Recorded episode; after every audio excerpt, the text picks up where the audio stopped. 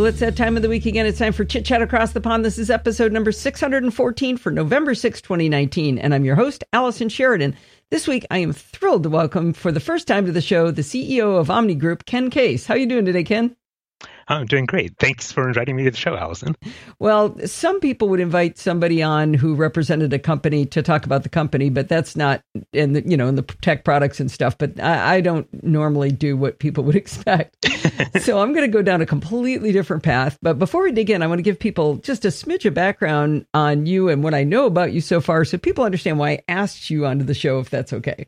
All right. All right. Well, uh, I told a little bit of this story a while back when Steve and I went to the AltConf. Jean MacDonald, who knows everybody, and I don't mean most of everybody, I mean absolutely everybody, she introduced us to Ken, and we ended up standing in the hallway outside of a martini bar where we had actually had martinis. And uh, Ken shared a little bit of his background with us, and I was fascinated by his story. And I asked him if he would come on the show to share his story of how he got to where he is, because it's uh, it's a, a really fun story.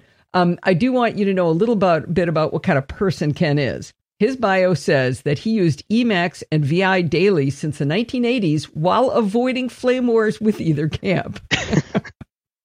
Still true. that, that's a, that's a sign of your character, I really think, right? but so the part that fascinated me to start with, and now I've learned more and more about you since getting to know you more, is how you ended up in college. So let's see, how far back in, in your age do we need to go to start this story? Oh, it depends on how long a story you want, but uh, oh, 45 simple... minutes, an hour, or something like that. the simple story is that when I was in eighth grade, I was invited to participate in Johns Hopkins' uh, search for uh, what was it? The study academic precocity or something along those lines. Uh, oh. The name of the study that they were doing. Precocity, so they, as in precociousness. Yes. Ah, okay. And so they were looking for people to take the SAT uh, in uh, in the eighth grade. And so you're like 13, 14 years old, maybe.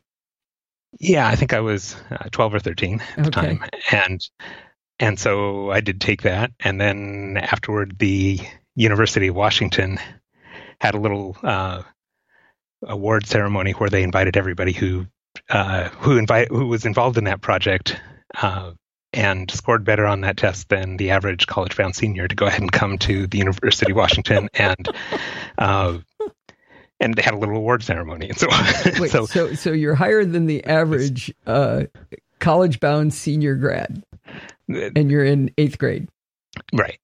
Right. That was that was sort of how I got involved in that project. So then, over the summer, uh, you know, after that, that was around the end of the school year, I think, and they invited us then to come to a fast math program over the summer if we were interested. And of course, I was. I, you know, would love to uh, learn this stuff more quickly. And yeah, then at the end of the summer, uh, wasn't sure what um, what I wanted to do next. I went back to high school for uh, for a couple months, and then decided pretty quickly. They, I, I guess they must have made the offer. Um, talking with my parents or something. Uh, oh, I decided I was pretty bored with, uh, with, what was going on in high school, and I would love so, to uh, start at the UW early. And they had a special program at the UW called the Early Entrance Program. Uh, Hal Robinson uh, set it up, and basically at that time there were two two universities. Uh, in the U.S. that were doing this program, Johns Hopkins, who had done the search in the first place, and Hal Robinson's program at the University of Washington. And so they invited invited me to come start early, and that's what I did. so, I, how many how many kids actually were part of this program that that did better than the average college bound, bound senior on the SATs? Oh, that's an interesting question. I, I mean, dozens or two or. Well, there were there were probably dozens that were involved in that particular. They, they invited to come to that ceremony. I remember we went to okay. Kane Hall. There was a big, uh, you know, one of the big lecture halls where they have uh, you know, uh, Psych 101 classes and so on. Oh, okay, right, right. Uh, and there were a lot of people there, and it was, you know, possibly the biggest room I had been in in a school setting at that age. And right, right. what's going on here? Um, I mean, that's intimidating and, when you're 18 going right. away to college. And in this, of course, I start hearing about. Um, two they gave special awards to the two top scorers on that SAT test who were okay. you know my age and uh, one of those uh, was Sammy Ho, and the other was Michael Liu, and they both um, scored almost perfectly on the math. wow. Uh, wow. But then I learned that, uh, in fact, Sammy had already graduated from college, and Mike was. Uh, he was well. Let's see. At that point, he was just about to graduate, uh, and he ended up getting a master's at 16 years old. And oh my gosh. Okay, so you're like you're like the loser, bottom end, exactly. bottom of the barrel kid in the class you here. Really quickly learn some perspective and, and humbleness as you go into that kind of environment. Wow. Um, oh wow, that's crazy. So at the in terms of who they invited to come to the early entrance program, they were. Um, I think they invited about 14 of us to start the year, maybe 12 of us. Mm-hmm. And uh, we lost a few people along the course of the year because it wasn't the right fit for everybody, and right. um, and so you know maybe eight of us made it to the end of the year. But it was wow. nice to have a group that they, you know we were um, chance to see some people our age there on on this very big campus at the University right. of Washington. I mean, you're you're in you're you're in college and you like don't have acne yet, right? I mean, that's that's bananas. So I, I, assume you weren't living in the dorms or anything. You were living at home. Living at home. Yep. I okay. took the bus in every day. Yeah. Wow. And uh, so you you got bored. You went back to high school and said, "Yeah, it, it like you had been given that glimpse of the future of where you should be, and could tell that it was no longer a fit to be in high school." Well, I've always been. Um, I've always wanted to use my time well. Let's put it that way. and so oh, I remember in uh, in earlier grades, you know, when I would study a subject that I had already learned earlier, like, well, why are we spending time on this now? I'd like to learn something new, all the way back to kindergarten, in fact. So that's why yeah. I started first grade a little bit early. Is I did a few weeks of kindergarten, told, came home and told my mom, well, here's all they said they expect us to learn through the year, you know, and um, I'm already reading, and she's like, all right, yeah, we can let we can talk to a first grader see doing something different. Oh my gosh. In, in kindergarten, you're directing your future already. wow. So maybe I'm impatient. yeah, I guess so. But but why not? Right? I mean, what's the downside to being impatient and insisting on learning as fast as you possibly can? Well, I, I just love learning for sure. Yeah. Yeah. I, uh, my son was in a, both my kids were in a thing called the Gifted and Talented Education in California, the GATE program. And it, it wasn't well executed, unfortunately. But I remember they sent home this flyer that talked about one of the problems with really smart kids is if that, if you don't challenge them, they're the ones that are going to end up in really big trouble because they get bored and then they do the wrong things. And so if you don't keep feeding that, it could, uh, you know, you could have ended up on the wrong side. You know, I don't know, like working on Windows or something. right. yeah, there are a lot of, uh, I mean, I've seen uh, challenges on on both sides. If you don't meet students wherever they're at and give them a chance to be challenged at their level, uh, I think you really inhibit their growth and learning. Okay. Okay. So, it, did you start out like a regular curriculum right away? No, the uh, so the way they this is pretty early on in the early entrance program. It's actually still going at the UW today. I'm not oh. sure that it is at Johns Hopkins necessarily, but uh, but the UW still has the Robinson Center now. Um, many many years later. In fact, my daughter um, just went through it, but.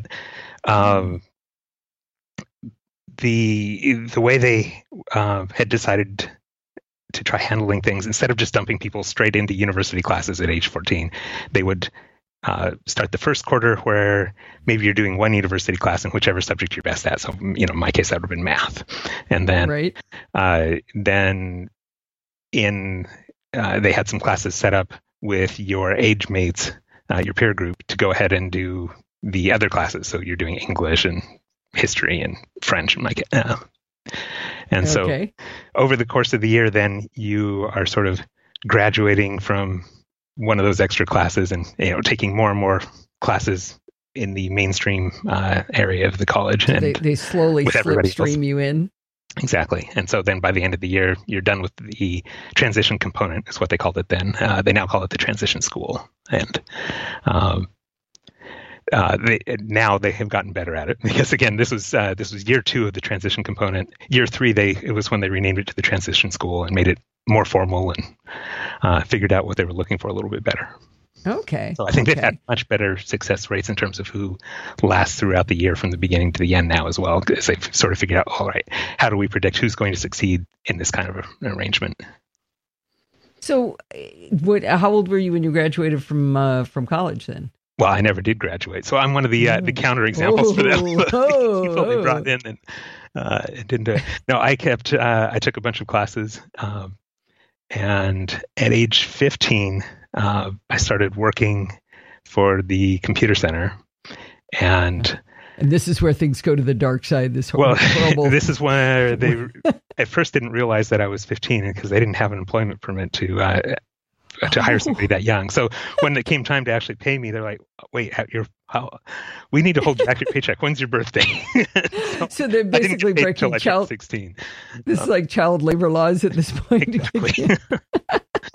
Not. Uh, oh, that's funny. Uh, so, what were you doing in the computer center? Classes. Uh, I was helping other students with their programs. Uh, you know, so computer science students uh, would, you know, be coming into that lab uh, where we had you know old Hazeltine terminals, H19 terminals, and um, or uh, or Z19 because they it was bought by Zenith around that time, I think. Uh, anyway, we they would be on these terminals using VAX computers. Uh, oh, okay. helping them, uh, you know, write their programs and get them working. And I'd also be uh, changing printer paper, keeping the printer printer in jam, okay. all that kind of stuff. So student um, helper operator or something was the uh, was the title of my job there. It was a student student position, right? I wonder if in in my youth you would have been the kid in the back helping the teacher with the projector for the uh, you know the the with the film reel going through or something like that. sure. Yeah, I, I loved doing that when um, yeah when there were things like that going on in classes. Or, uh, so, so, where did where did it go from there? Doing more and more um, work for the computer center. I ended up getting uh, invited to the chemistry department. Um, the Center for Process Analytical Chemistry, which was kind of a, uh, a co-op, uh, cooperative uh, endeavor between the chemistry department at the UW and industries. Uh, they were uh, they were doing process analytical chemistry. They invite uh, they were looking for a system administrator to come in and help uh, get them on the internet, basically. Uh, okay. So set up um, some machines for them that could send email and. Uh, I say internet. At that time, it was actually BitNet that we were getting connected to, and then BitNet. Um, I haven't actually heard of BitNet. It was internet as well.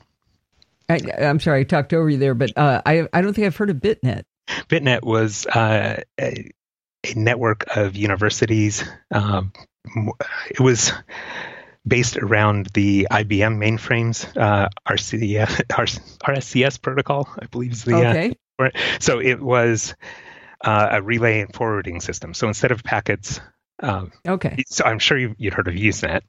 Uh, yes. Yeah. So this is a little bit more like Usenet, but a real-time Usenet. So Usenet, all of your stuff, you would uh, forward a, an entire file at a time. It would get to the next node in line and get forwarded from there along to the next news group or email address or whatever. And you'd, you'd have these email addresses that were, um, you know, one host name, bang, another host name, and bang, another host name to sort of indicate the path you were going till you finally got oh, the wow. username at the end. Um, You're like typing in a trace route, basically. Exactly, yeah. um, and then, you know, with with Usenet, uh, your computers would call uh, the connected computers like maybe every hour or every day or whatever and pick up the mail uh, or news postings or whatever and forward them along to the other sites that you know things that they might not have seen yet. So you'd forward email in both directions. And there were oh, central hubs of course of this process. So hubs at berkeley hubs uh, here at the university of washington and, and so on. So um, so I also got them set up on Usenet, but we got them set up on BitNet, which was a, as I was starting to say, a more real-time version of that network, where it okay. would still store and forward packets, but they would happen in these on these always-on connections, uh, and they would move over there right away. So, um, so of course, one of the first sort of things uh, sorry, BitNet stood for because it's time network, and the idea was to get all of these universities finally online and connected to each other and talking to each other. because it's time, that's awesome. Yeah. So, uh, of course, when students started getting access to a connection that let them talk to other university students, the first thing they did was set up chat programs. So there were um, centralized chats. Uh, but then realized that well if you're forwarding all these packets over to some centralized node and it happens to be on the east coast that you're um, where these conversations then get forwarded back um, in the other direction. That that's maybe not the most efficient way to use that network. Uh, you, they, hmm. Depending on what host you were connecting to, you could end up with a really fun, uh, quick conversation, or you could end up with a lot of lag because everybody else that's at your university is sending redundant packets along the same lines. So, hmm. um, so this is where I kind of uh, got in there and started getting involved. Is the, uh, there was a program called Relay, which was a ver- version of this centralized chat network, but instead of being centralized, you now have these relay nodes along the way, and uh, you would connect to your closest relay node, and then it would forward uh, a packet uh, that you know sort of consolidated the traffic from everybody at your university all the way down the line to other relay nodes. And this okay. Ended up being the inspiration for later the Internet Relay Chat IRC. Oh, oh, wow. Okay. BitNet Relay was the first uh, of that kind, and so I wrote oh, the VMS version of that and uh, helped out a little bit with the uh, the version on the IBM as well, which was written oh, in REXX. Wow. Oh wow, that's cool. Yeah, it was a fun so, time. yeah, yeah, it's basically up and create the beginnings of what we take for granted now. Yeah, uh, and uh, a little bit later then we did actually start getting TCP connections as well and could start doing things like Telnet and of course the internet relay chat. Woohoo! Yeah. Telnet big time. So, uh, where did you go from there? What uh, did you did you start actual employment beyond the university at some point here?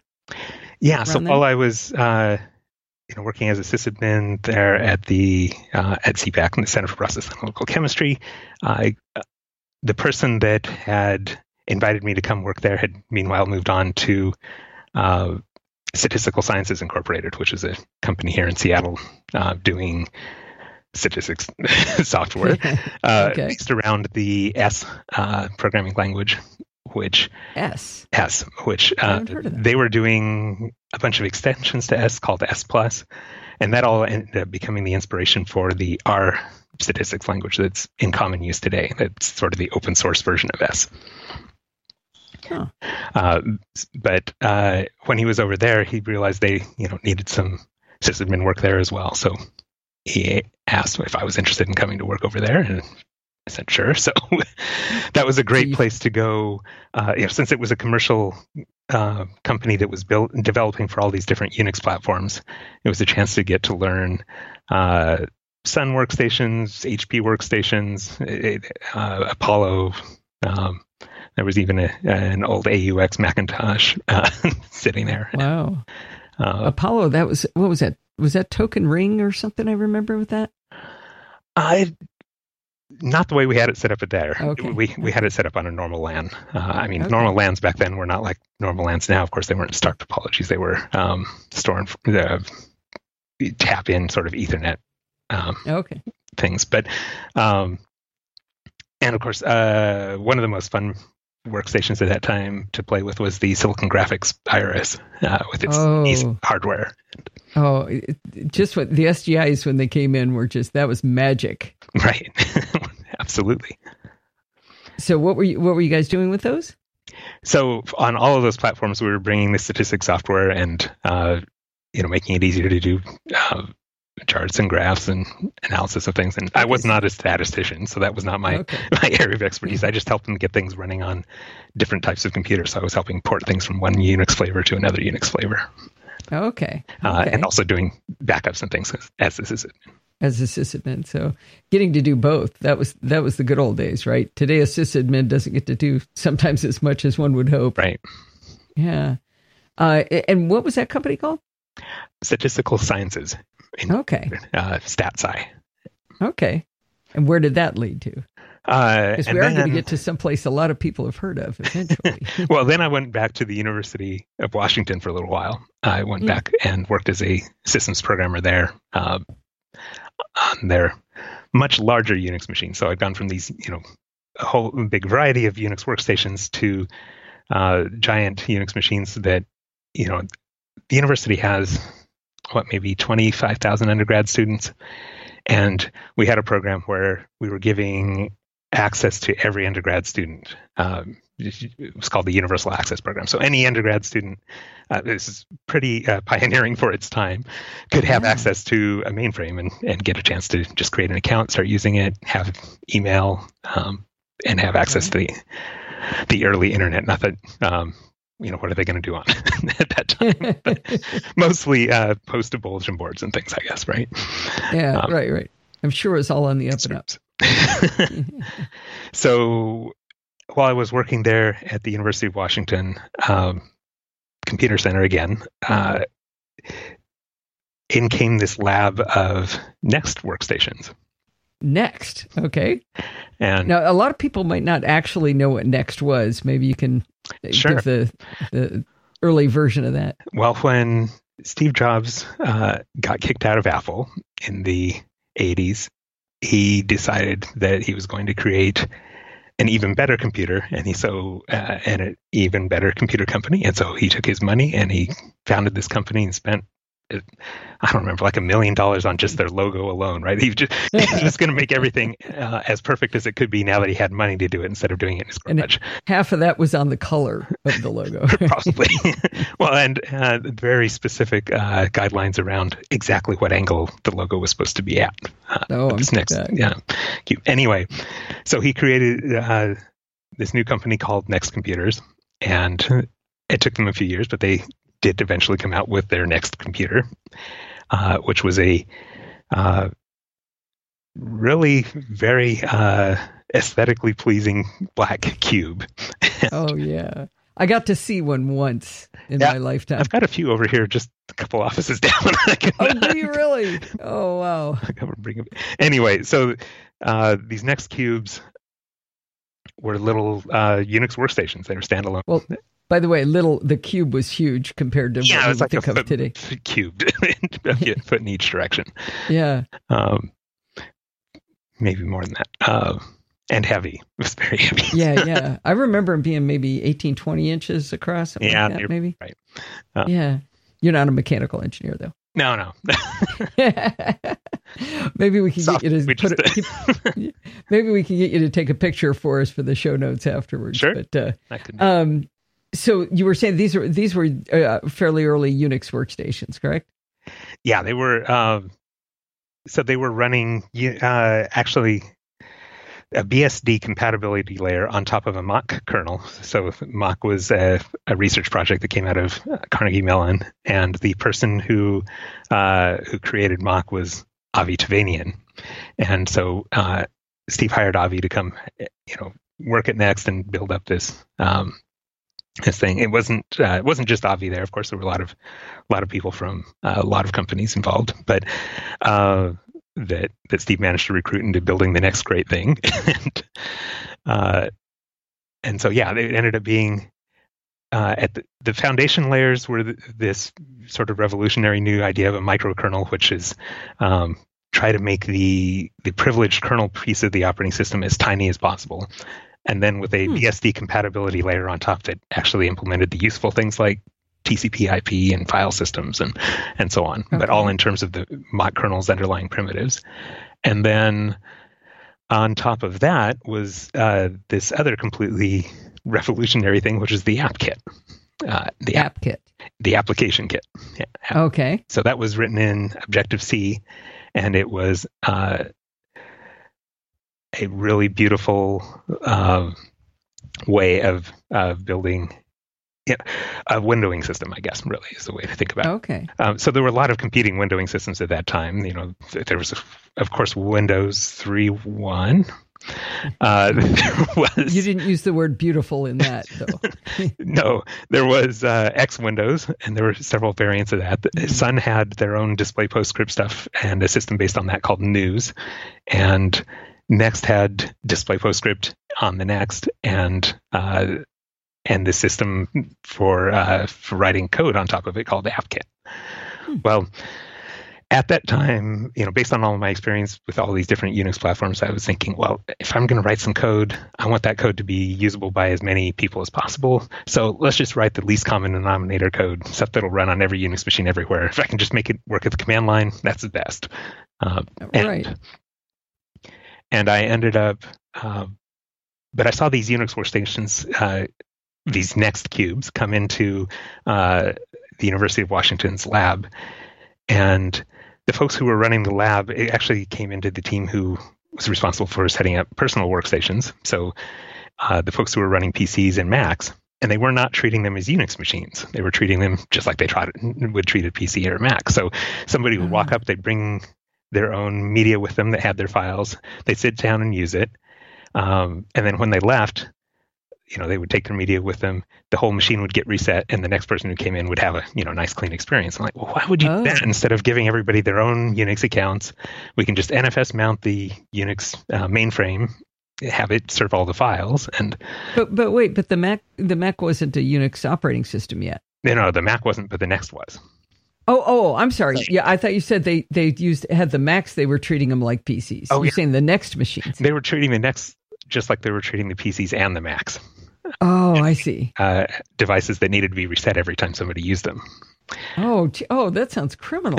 so yeah, for for somebody who was uh, deep into the Unix world at that point, as I was, uh, that did seem criminal. And so I talked with my boss about this and said, "Well, can you know, can we just? Here's how I think we should set this up. Can we do that?" And he's like, "Well, sure. If you want to do that, you can go ahead and we can make some time for you to do that." Oh. Okay. So I ended up. Uh, at that point, the Next hadn't really like officially shipped to everybody yet. I think this was uh, Next Step 0.8 that I was using, and so I sat down and like, okay, I guess I need to learn how this AppKit thing works if I want to be able to um, present a nice screen where users can enter their student number and then pick an account name and everything and kind of have it get set up so that it's so that they now have an account on that machine. You know, so that their central servers. Okay. Um, and so I spent um, a few days learning Objective C, AppKit, uh, built this code, uh, and then realized, boy, this is a much more efficient way to work than uh, than anything that I'm doing with this cross-platform Unix stuff. Oh. I want to see this thing succeed. Uh, uh, huh. I, to be doing this, not uh, not just generic Unix systems programming anymore. So, oh, it, so in that short time period, you changed from lowest common denominator, where I, whatever I do works everywhere, to yeah, but no, this is that much better. Have attitude. Like when I oh, realized how much more efficient I could be on there, I'm like, well, why am I wasting my time trying to hmm. get that polished and experience, um, you know, with thousands of lines of code or something instead of um, the much fewer lines of code that were po- it was possible to do the same work in in oh, That's that's uh, really interesting. That talks to the power of that yeah, to have yeah, converted your really brain. great platform. Uh, and we, so we should go back to the beginning of the story where you were in kindergarten saying, "This is inefficient. I don't want to do it this way." Right? Yeah, I guess there's a bit of a pattern there. yeah. so uh, that I ended up being you know, I started thinking, well, how can we help this platform succeed? It was not succeeding very well. um, right. I mean, at that point, it was super early. It didn't matter that much, and I didn't didn't really think about it that much, other than getting it set up in that lab and and working well, um, and then trying to make sure that those next machines were supported and updated and so on. Uh, but a few years later, uh, Next had a sales office up here in the Seattle area, um, across the water over in Kirkland, and they uh, they had been working on a project for the William Morris Talent Agency, and William Morris had, uh, uh, you know, they loved the Next computers that were set up there, uh, but they were also looking for some custom software, which Next had promised them and had not actually gotten built yet. And so, okay. Uh, I ended up working, uh, well, being invited along with my friend Wil, with friend Tim, to come work on that project, and uh, my brother Len, and our friend Mose as well. And so, uh, so that is how we ended up working at Next for oh, what probably about 18 months or so, getting this project sort of set up and filled, finished out to the point where Next had fulfilled their part of the contract. And, so uh, you weren't you weren't employees of, of Next. Group. well, so I, I, cut you off there, but I wanted to make sure I understood. So you weren't actually working for Next; you were contracted by Next to do this work for William Morris Talent Agency. Right. We were contractors at Next, so we contractors worked out of their okay. offices. We've uh, had Next.com email addresses and stuff, but we were not. Okay. Uh, okay. We didn't go through employee orientations and things because we were not really full time employees. Okay. Okay. I, I I know the the fun part is is what's coming, but William Morris Talent Agency. Why? Why were they using Next Computers? What were they using them for? Oh, sure. Well, William Morris uh, had been a very successful full uh, agency uh, there in Los Angeles, but they uh, they had sort of been resting on their laurels. So when the PC wave hit, they were like, eh, "Whatever, we don't we don't need to worry about that. We're we're already the, the champions in this field." And we have paper and pencils. yeah, I hmm. guess they were doing things just the old way. Um, they finally realized, oh well, maybe we do need to modernize and start tracking, keeping track of you know who's working on what projects and who's already booked for what um, show. Okay, scheduling and yeah. Okay, uh, okay. so this uh, this talent management management program ended up being the software that they uh, that they wanted built. But when they were deciding well what platform should we run it on uh, they were seduced by the next i guess. They loved the idea of this thing that that looked beautiful that was very advanced you know steve told a good story about all of this and uh, the reality distortion field was strong even back then. Absolutely yes. I, I, just looking back i remember like with breathless excitement i remember that the next was there in the office. It was like oh, we didn't end up buying one. We weren't bright enough but uh, whatever well it had a great deal for the education side of things because uh, just Mathematica alone cost about five thousand dollars at that time for mm. us to purchase. If, which, um, and if you paid five thousand dollars to buy your next hardware, you could get Mathematica bundled with it for free in education. Oh, wow! So, uh, so that was actually how I managed to persuade. Uh, I ended up doing some work again for the for Center for Process Analytical Chemistry in these later years as well, and so I oh. persuaded them to get some next that way as well. Oh, okay. okay. To do some Attica work. Have to do that, right? Okay, so so the end of that story, though, as you uh, when you finish doing the work for on on the next and working as contractors for next uh, for the William Morris Talent Agency, you and it was Wil Shipley and Tim Wood. I think that is that right? That you guys started the Omni Group. Yes, that's correct. Uh, Wil, Tim, uh, my brother Len, our friend Mose, uh, and I were all contracting over at Next. And then as that project ended, we were like, okay, well, let's continue working together and, and call ourselves the Omni Group. So, what was the Omni Group? What was the uh, the genesis there, other than four guys who had fun coding together? Well, we wanted to build a uh, video game. oh, okay.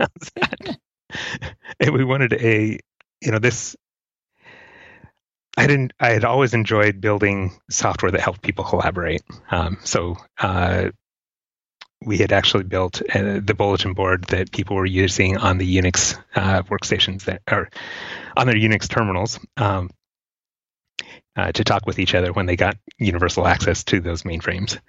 Mm-hmm. Uh, and uh, and of course, as I mentioned, I'd worked on Relay Chat.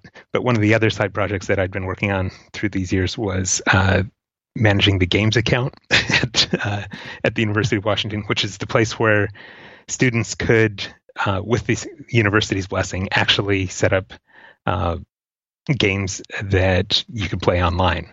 But they were, the university gave its blessing with the understanding then that uh, there were controls around those games, so you wouldn't be playing during business hours and so on. You'd be playing after hours when oh, okay when the staff had gone home for the day and didn't have to worry about it. okay. Uh, the non-operation staff. I mean, there were some staff running a mainframe that were there 24 hours a day, but right, right. Uh, so ended up adding some interactive features to that, and we started building a game. Um, oh, first we added some extensions to a game called Moria, uh, like adding a trading post and stuff so that players could share their uh, the loot that they brought out of the dungeon. okay. okay. Uh, anyway, long story short, we ended up uh, deciding to ga- create this game called Omni. And ah, was uh, it uh, Omni as in omnipresent, all powerful? you know, our friend Dan actually came up with the name, and I'm not sure what he had in mind, but I suspect yes, Lucius, all of those things would be appropriate.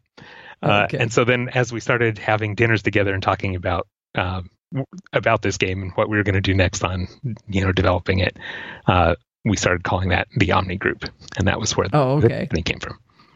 Oh, okay, that's cool. But that isn't where you uh, where you ended up making fame and fortune and and helping everybody's lives and collaboration or anything. well, yeah, I, I, don't know if I'm actually there at fame and fortune yet, but, but I hope well, you're a rock star to me. So over the years, we, uh, you know, as we, as I mentioned, I had this mission to try to help this platform succeed and uh, and thrive so that I could keep developing for it because I had fallen in love with it and I wanted to keep keep it going. So we were trying to do whatever we could to uh, to help Next succeed. So after we finished the William Morris project, we went on to work with AT and T Wireless, uh, with uh, uh, just a number of companies. Uh, the web started becoming big.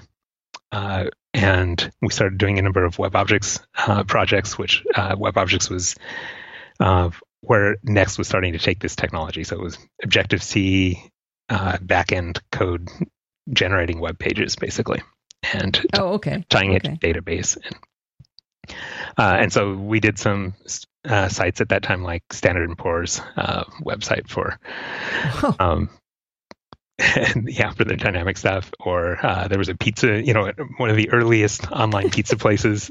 that stuff. Standard and Poor's and a pizza place. Yeah. Okay. a variety of projects that we worked on. Uh, and then but as uh, as Next kept going, they kind of realized, well, our platform's not succeeding. We can take these tools and port them to Windows. They're you know calling it OpenStep for first, but then they were just kind of focused on just uh, the WebObjects piece of of those tools on Windows. And we were like, well, we don't really want to become Windows programmers. yeah, so, that's not quite your love. That's having your soul sold. sold I mean, right? still like the tools, but and uh, yeah, do we enough to do that? Maybe not. So we started looking at other options. Um, uh, our friends at Lighthouse Design, which was another uh, software company for the next platform, had uh, ended up being acquired by Sun Microsystems, and they were now working on uh, rebuilding their productivity apps for Java.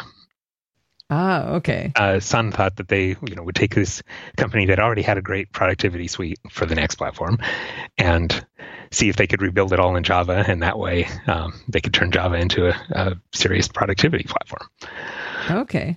Well, since um, since we'd worked with them on some of those products in the first place, uh, we said, sure, yeah, let's we'll take a look at it and started working with them on Java. We weren't super thrilled by the language. We were not super thrilled by the performance, by the garbage collection. Uh, we kept mm-hmm. hearing, you know, uh, Sun was saying, "Well, just you know, pretend that the the hardware will get faster enough on its own. You don't need to worry about that part. You just you know write the code. It sure it'll be ready. like it That's should work. it really did seem like it should work. I I I was a believer. Yeah. Um, and so at that time, like I ended up working on adding the uh, the rich text piece of uh, the JDK and so on. But hmm. um, this was now 96. And as we were getting late in the year, we started hearing these rumors of Next getting purchased by uh, by Apple. And that, well, that doesn't. Is that really likely? And also, what's Apple doing right now anyway? This is the year that uh, App, um, that we were seeing magazine covers that said "Pray" with Apple's logo and chains around it and so on. So, um, oh, not darkest of times. Yeah, but they were certainly in better shape than Next was. so, um, so from that point of view, those chains were an anchor about to be tied to it. Right? that doesn't sound good. So when we did hear in late December that uh, that Next had been purchased by Apple, we were like, "Yes, this is awesome! All right, how soon can we get out of this uh, this Java work that we've been doing, and uh, and see about you know making native AppKit apps again uh, for the platform?" And so, you know, quickly, you know, Apple invited us to come uh, to Macworld that January. So I found myself flying down to San Francisco and having a little tiny booth in at Macworld where I got to uh, show my Next software running in this place where nobody has any Nexts. Oh wow! a taste of here's you know here's this future platform that Apple is uh, is now starting uh, betting their operating system strategy on. Wow! Oh, that's crazy. Did, uh, was it a popular booth, or were you back in Tiny Town, or what? Tiny Town for sure. there were, uh, I think, there were six of us uh, Next developers, which were about all that were left at that point. wow. Um, and we each had these little tiny, um, you know, one person booths, and mm-hmm. um, which Apple paid for. That was nice. Uh, and, uh, and then we were just, you know, they're showing, you know, we, we showed OmniWeb, our web browser, and OmniPDF, our PDF viewer, and our image viewer, and, and so on. You know, it wasn't until uh, the audience doesn't know this because this is only audio, but I'm actually looking at Ken, and behind him is a book that said OmniWeb, and my I just as soon as you got on the air with me, I was like, "Oh, I didn't know that was yours too." yeah, well, oh. uh, OmniWeb was the browser that we wrote for the next platform uh, because the next platform needed a real web browser, not just the web app that. I mean, the web platform was built uh, on a Next in the first place, right? It was invented on the Next uh, with the World Wide Web app. But oh. the World Wide Web app uh, did not work like today's web browsers at all. It was uh, every link that you clicked on would open a new window, and it was basically a series of different windows, and you could edit and save. Uh, you know, because it was meant to be a collaborative system where, um, so you would take these new windows; they would all be editable and put stuff in there. And I don't believe it had any um, any graphics support in it either. Not much in the way of rich text either. Uh, okay. Basic rich text support. So when we started, I remember looking at that World Wide Web app and thinking, oh, it's interesting. Kind of like the Gopher app was interesting. Um, mm-hmm. The Gopher app, I think, was actually little more interesting at that time, uh, a little more polished, and there was certainly a lot more Gopher content out there than web content. But um, but I started hearing more and more about NCSA Mosaic, uh, and so I said, well, let's see what uh, what this web thing's about. And so I ended up writing uh, OmniWeb kind of on a lark over uh, overnight, and brought it in the next day. And showed it to uh, my coworkers, and they're like, "Oh, this is really cool. We've got to uh, we've got to do more of this." So ended up distracting everybody for the week. Not great for our consulting contracts at the time in terms of our revenue, but billable hours. Um, but we ended up. You wrote it overnight. That's my favorite part of that sentence. Uh, it was a it was a fun project. It was an, it, a lot of uh, web code was already published as open source, so you know I was really just kind of pulling things together and then adding the pieces that that needed to be done to make it real. And this was a time of a lot of experimentation. So if I, if we actually pull out this oldest OmniWeb box back here. Um, He's showing me the uh, the original uh, box kit. Oh, that's great. so on the back here, we were touting Omniworks lightning fast text rendering loads, uh, even complex pages quickly. You know, run multiple OmniWeb browsers simultaneously. It's just point and click of pages links to navigate the World Wide Web. Uh, wow. And so, and choose from three history panels to retrace your steps because we weren't sure which history panel was the best approach. Like, is it re- least recently st- um, used stuff, or do we want to see like a tree history so you know which paths you've gone down and gone back up, or um, wow. so you know, I, of- I, just looked up OmniWeb in Wikipedia, and in a completely meta thing, OmniWeb in Wikipedia, the image they put on the right hand side is OmniWeb showing Wikipedia. so I can't quite tell what it is because it's a little bit blurry, but wow. That was still running under OS 10 10.5. Uh, I'm still actually running it on my uh, desktop right now. Are you really? I want to run it too. But uh, but it has some issues. so, the the latest issues are uh, that uh, OmniWeb is now built on top of WebKit 2, but WebKit 2 doesn't have any public API for things like oh password autofill. And oh. there are a lot of websites that people want to go to these days that require passwords. So, uh, so I don't recommend it for it for everybody. Uh, yeah, but but you can still do it. That's crazy. That's really cool. So uh, at this point, Apple is uh, is starting to crawl back out. Have they? Uh, they they haven't made. At some point, Next gets folded into the operating system, right? Yeah. So, you know, of course, when we thought Apple bought Next and they're going to make this the future of the platform, like yeah, you know, this is going to be ready. You know, maybe it'll take a year or so, but then it'll all be based around the next platform. yeah. Uh, obviously, that's not what happened. Uh, the the strategy at that point was called Rhapsody, and uh, Rhapsody was uh, going to be the new operating system based around the next platform. Uh, Gil Amelio and I can't remember her name right now, but uh, was you know sort of in charge of that strategy.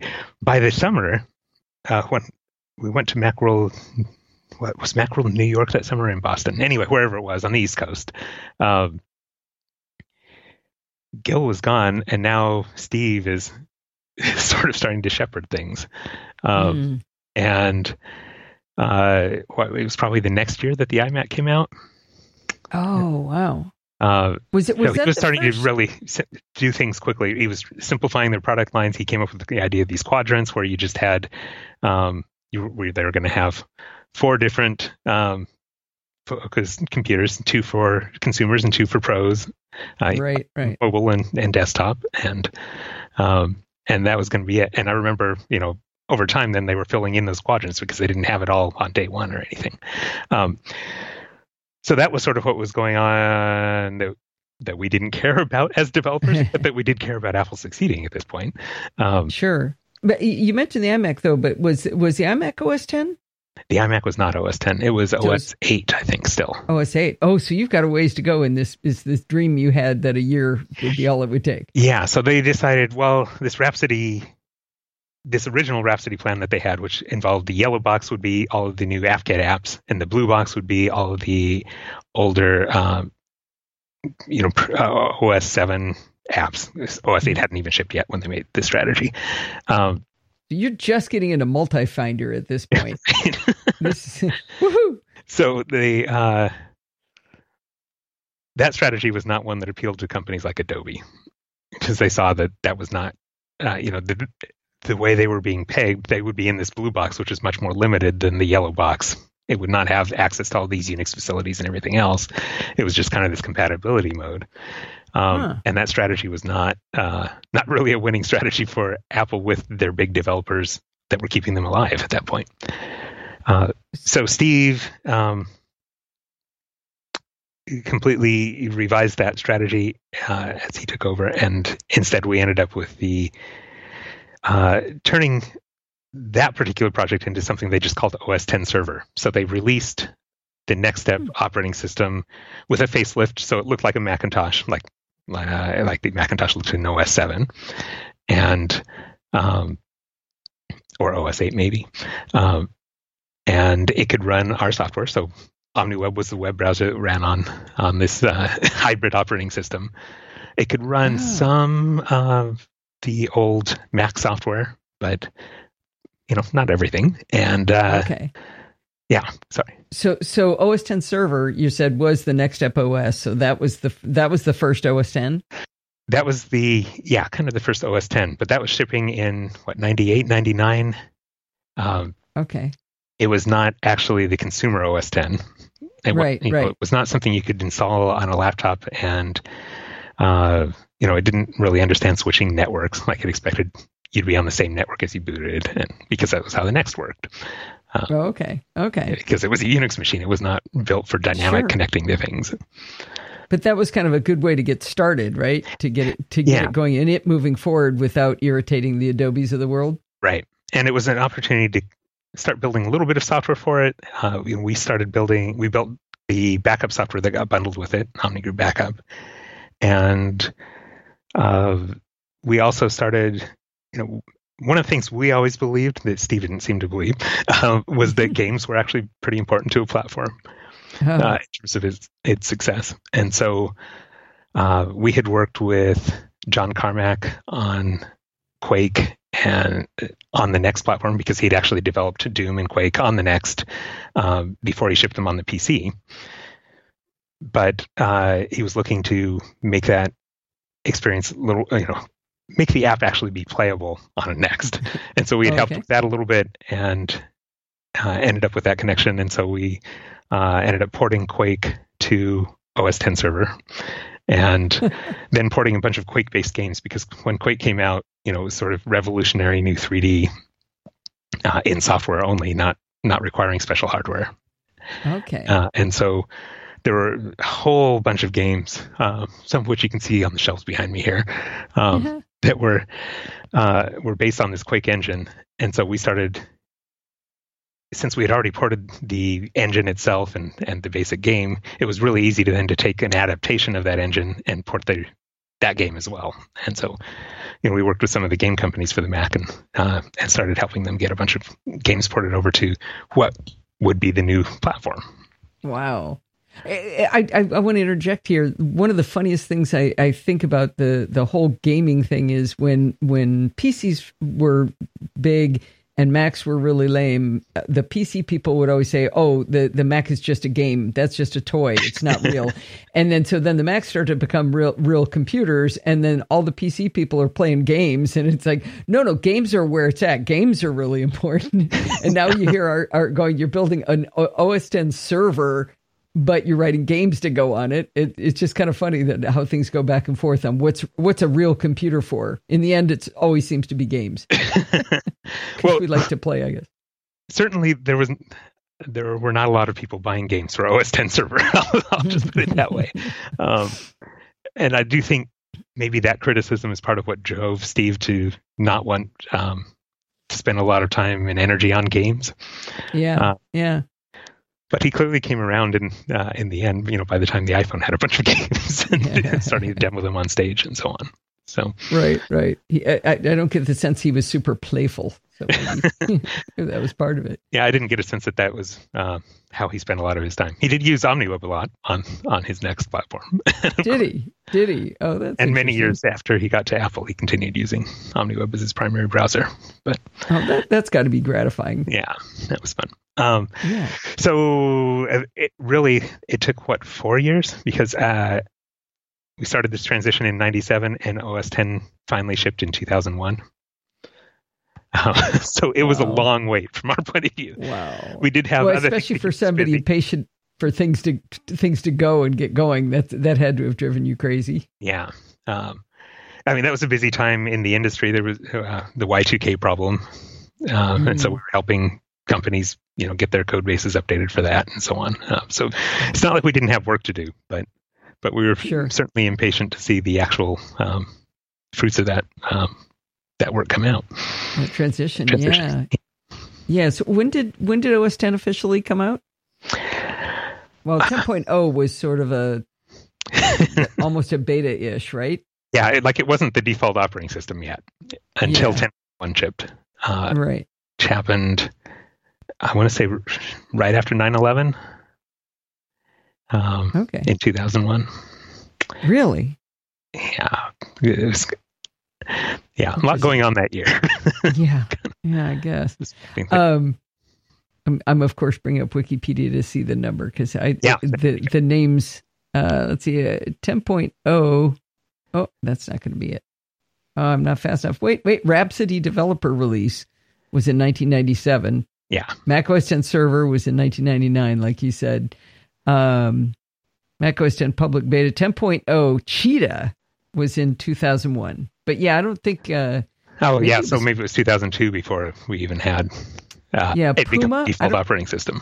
Yeah, I don't think so because I don't think Puma was ever something we regular folk used. It Jaguar was 10.2. Right. Wow, and that was that was big days. So was that a a, a big boon for you to finally get to use it? Yeah. Oh, that was great. Um, and that was, you know, when not only I could use it, I've been using it all along now at that point, right? Oh, years, but true. uh, that was when, say, my parents would be using it on their iMacs, and okay, you know, okay. Wow, that's that's quite a transition. That that's a long way to wait for your your dream, but it's like it sounds like you never lost the faith. no, no, I. Uh, well, is that true? I guess we were a little worried in '96 when we started doing that Java work that it would Yeah. happen. But, but yeah, no, all through the uh, the late '90s, after the Apple acquisition, we always felt that there was a market there and that it was going to work out. Um, Right. there were enough um, customers who were passionate about a quality pa- platform um, mm-hmm. that there was a market clearly to sell this to, and uh, and we knew we knew the platform inside and out from our work uh, on the next, and so um, so we knew that that was a quality platform that uh, at least we hoped would would serve their needs over the long term. But it was just a matter of getting it to them. Yeah.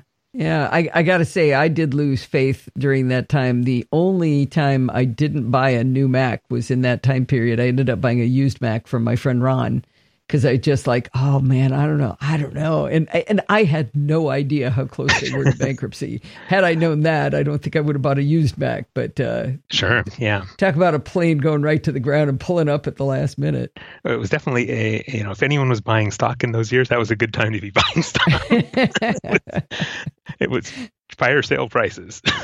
yeah, exactly. So, uh, so you're dyed in the wool uh, Mac OS person now, I assume. yeah, Mac OS, and of course iOS and iPad OS. Uh, oh, right, right, right. So, so um, yeah. Oh, go ahead. No, go ahead. Yeah. I was just gonna I was gonna take us uh, to where you are currently because I didn't ask any questions about the Omni Group in, in its current state. So, um, other than Dorothy, who made me promise to uh, uh, tell you how much she loves OmniFocus and she basically could not survive without it. Uh, that you it runs her life. Um, it, it, she obviously knows everything about the products that you make. But uh, why don't you tell people what Omni Group actually makes for the few people who might not know? Oh, sure. So we we make uh, professional productivity apps. Uh, so apps that help people save time and get uh, get more work done through their day. So the apps that we make are OmniFocus. That's uh, the one that we are just talking about, which is uh, sort of a to do list on steroids. It helps you uh, keep track of it if you just have a few things that you have to keep track of, it's probably not the app for you. You know, there are simpler solutions that are free, like reminders that you can just plug your to dos in and you'll be fine. But if you have uh, hundreds of things that you're trying to keep track of or thousands of things that you're trying to keep track of, this is a tool that will let you focus in on which things you need to get done today and you know defer other things to the future. And it, it uh, you can say when what day you want those things to show up, what projects they belong to, and you can tag them and so on. So that's what OmniFocus is about. Omni Outliner is our general purpose outlining app. Uh, so it's used by people like lawyers, uh, students, writers to organize their thoughts um, in a text outline and just get it all uh, written down and organized. Omni Graphel is our diagramming app. That's actually the app that I think we're, we've been most well known for over the years. It was one that was bundled with a lot of Macintoshes in the early 2000s, along with Omni oh, okay. Outliner. Um, okay and uh, so that's uh, if you're trying to do any sort of uh, visual communication, uh, symbolic connections, architecture diagrams, uh, uh, more computer architecture than than housing architecture. But those, those, stencils are a little on the nerdy side, yeah, right? T- typically, yeah. electrical engineering stuff gets done in there. anyway, those sorts of diagrams, sometimes website mock-ups or wireframes and so on, uh, or people even just use it for posters sometimes. But uh, that is the tool uh, for that. And then our last product is OmniPlan, which is for professional project managers who are trying to uh, schedule out a lot of resources and tasks and figure out what is the critical path on something, uh, how many people will they need in, in each month, and so on. Oh, okay, okay, Gantt charts and all that. Exactly. Yeah. Okay. And now, uh, some of these products, at least, have been you're you've developed them for the uh, for the iPhone and iPad. Is that right? All of them. Yes. All of them. Yeah, that was uh, when the iPad was announced before it had shipped. Uh, you know, within a few days, we had decided that was something we were we were going to be all in on, and so we were going to bring every product over to it. I did a blog post. Uh, this one of probably our most um, well read blog post on our website uh, that was called iPad or Bust. And, oh, nice. Uh, and I started uh, doing updates to that over the years of, all right, well, here's where we're at on each one of the products that we had. We had two two of our apps ready at launch by the time the mm-hmm. iPad launched. Just um, wow. What about eight week? Yeah, I don't within a few months of when that wow. blog post was made. Um, wow and then so you, you I, I, think the submission date was within eight weeks or so. Um, so you saw the future of what a productivity tool it would become that that early on. That's interesting. Yeah, well, at least we hoped that, that was the vision that we, you know, was compatible with what we wanted to see that become, and so we started started building for that future. Interesting. Uh, I mean, because back then, I mean, for a long time, for maybe the first more than the first year, the the common trope was, oh, it's just for consumption. It's not for for uh, creation or doing any real work. Yeah, no, and we thought that was crazy. yeah, yeah. I mean, I, I certainly felt like you could get things done with it from a from a pretty early stage, but not. You know, I'm not uh, I'm not a futurist whatsoever, so I don't want to pretend that I I really saw where it would become. But when you see it now as having the actual, you know, having a, a desktop class opera, or, um, web browser in it and things, you know, you're it's really starting to get there, being able to actually attach a mouse for crying out loud, you know. Yeah, this year has been a big year for that platform, I think. Um, yeah, particularly the uh, the multi-window support in a single app, so you can have the same, you know. I can have two diagrams side by side in OmniGraffle now. Yay! yeah, the day they let you have two uh, Apple Photos open at the same time would be the day you actually need it, where you're trying to compare two photos side by side. Right? Do but they not do that you, yet? I haven't I actually checked because uh, I don't use photos that much on my iPad. But yeah, I, I doubt. I can't picture that they do because I'm not sure how you would even invoke a second one. You, uh, so you, I think you would invoke it the same way, and I'm just pulling it up right now. That you do. Ken and I are both playing with our iPads now. Any other app, which is uh, you swipe up from the bottom to get the dock, and then mm-hmm you um, drag up with that app and okay. uh, then you drag it over to the side just like you would if it were a different app that you were trying to put side by side with that app and it looks like photos does not support this yet you're right all i managed to do was get photos not in my dock anymore so good I, I, not at all what I meant to do. I don't know. But uh, if you do the same thing in OmniGraffle or Mail or Files or you know a bunch of other apps now that do support this multi-window uh, iPad OS 13, then uh, then you actually can put multiple windows side by side. Yeah, it's really, really getting there. I I know a lot of people are worried about you know that are diehard Mac people worried about the the iPad getting so good, but I, I see enough flowing back and forth between them that I don't feel like I have to. I actually feel like they've got me to a spot now where I have to buy both right. Because there's nothing you can do that you can do everything well on one or the other. It's like well over here i need to do this and over here i need to do that. And so they keep going back and forth on it. Right. Well whenever i'm at my desk like i am right now i'm generally using my mac but i mm-hmm. also have my ipad over here to the side. And whenever i go to a meeting or something i usually leave my mac behind and i just bring my ipad and i use my apple pencil and i take notes that way. And if i need to look something up i do pull out the keyboard if necessary. But most of the time uh, you know, I find an iPad uh, tablet a lot less distracting to take notes on and write with in a meeting in, instead of having this sort of wall of a screen between me and somebody else. Yeah, absolutely. The other the other thing I found is that um, typing isn't the best way to think. Right, absolutely. That, that's I, d- I did a blog post recently on that of of uh, and and I used to use scratch paper when I when I was working and I would have to do presentations. I found if I brought up PowerPoint, that was the quickest way to bring my brain to a complete and utter stop of creativity. so I'd go in the trash can out next to the uh, printer and I'd bring over printer paper and I would draw out my my view graphs and just just scribble on paper. But now I do it in uh, Notability on my iPad. And with that, I, now when I wrote it there, then it's at my Mac, it's on my other iPad, it's on my phone if I ever had to look at it.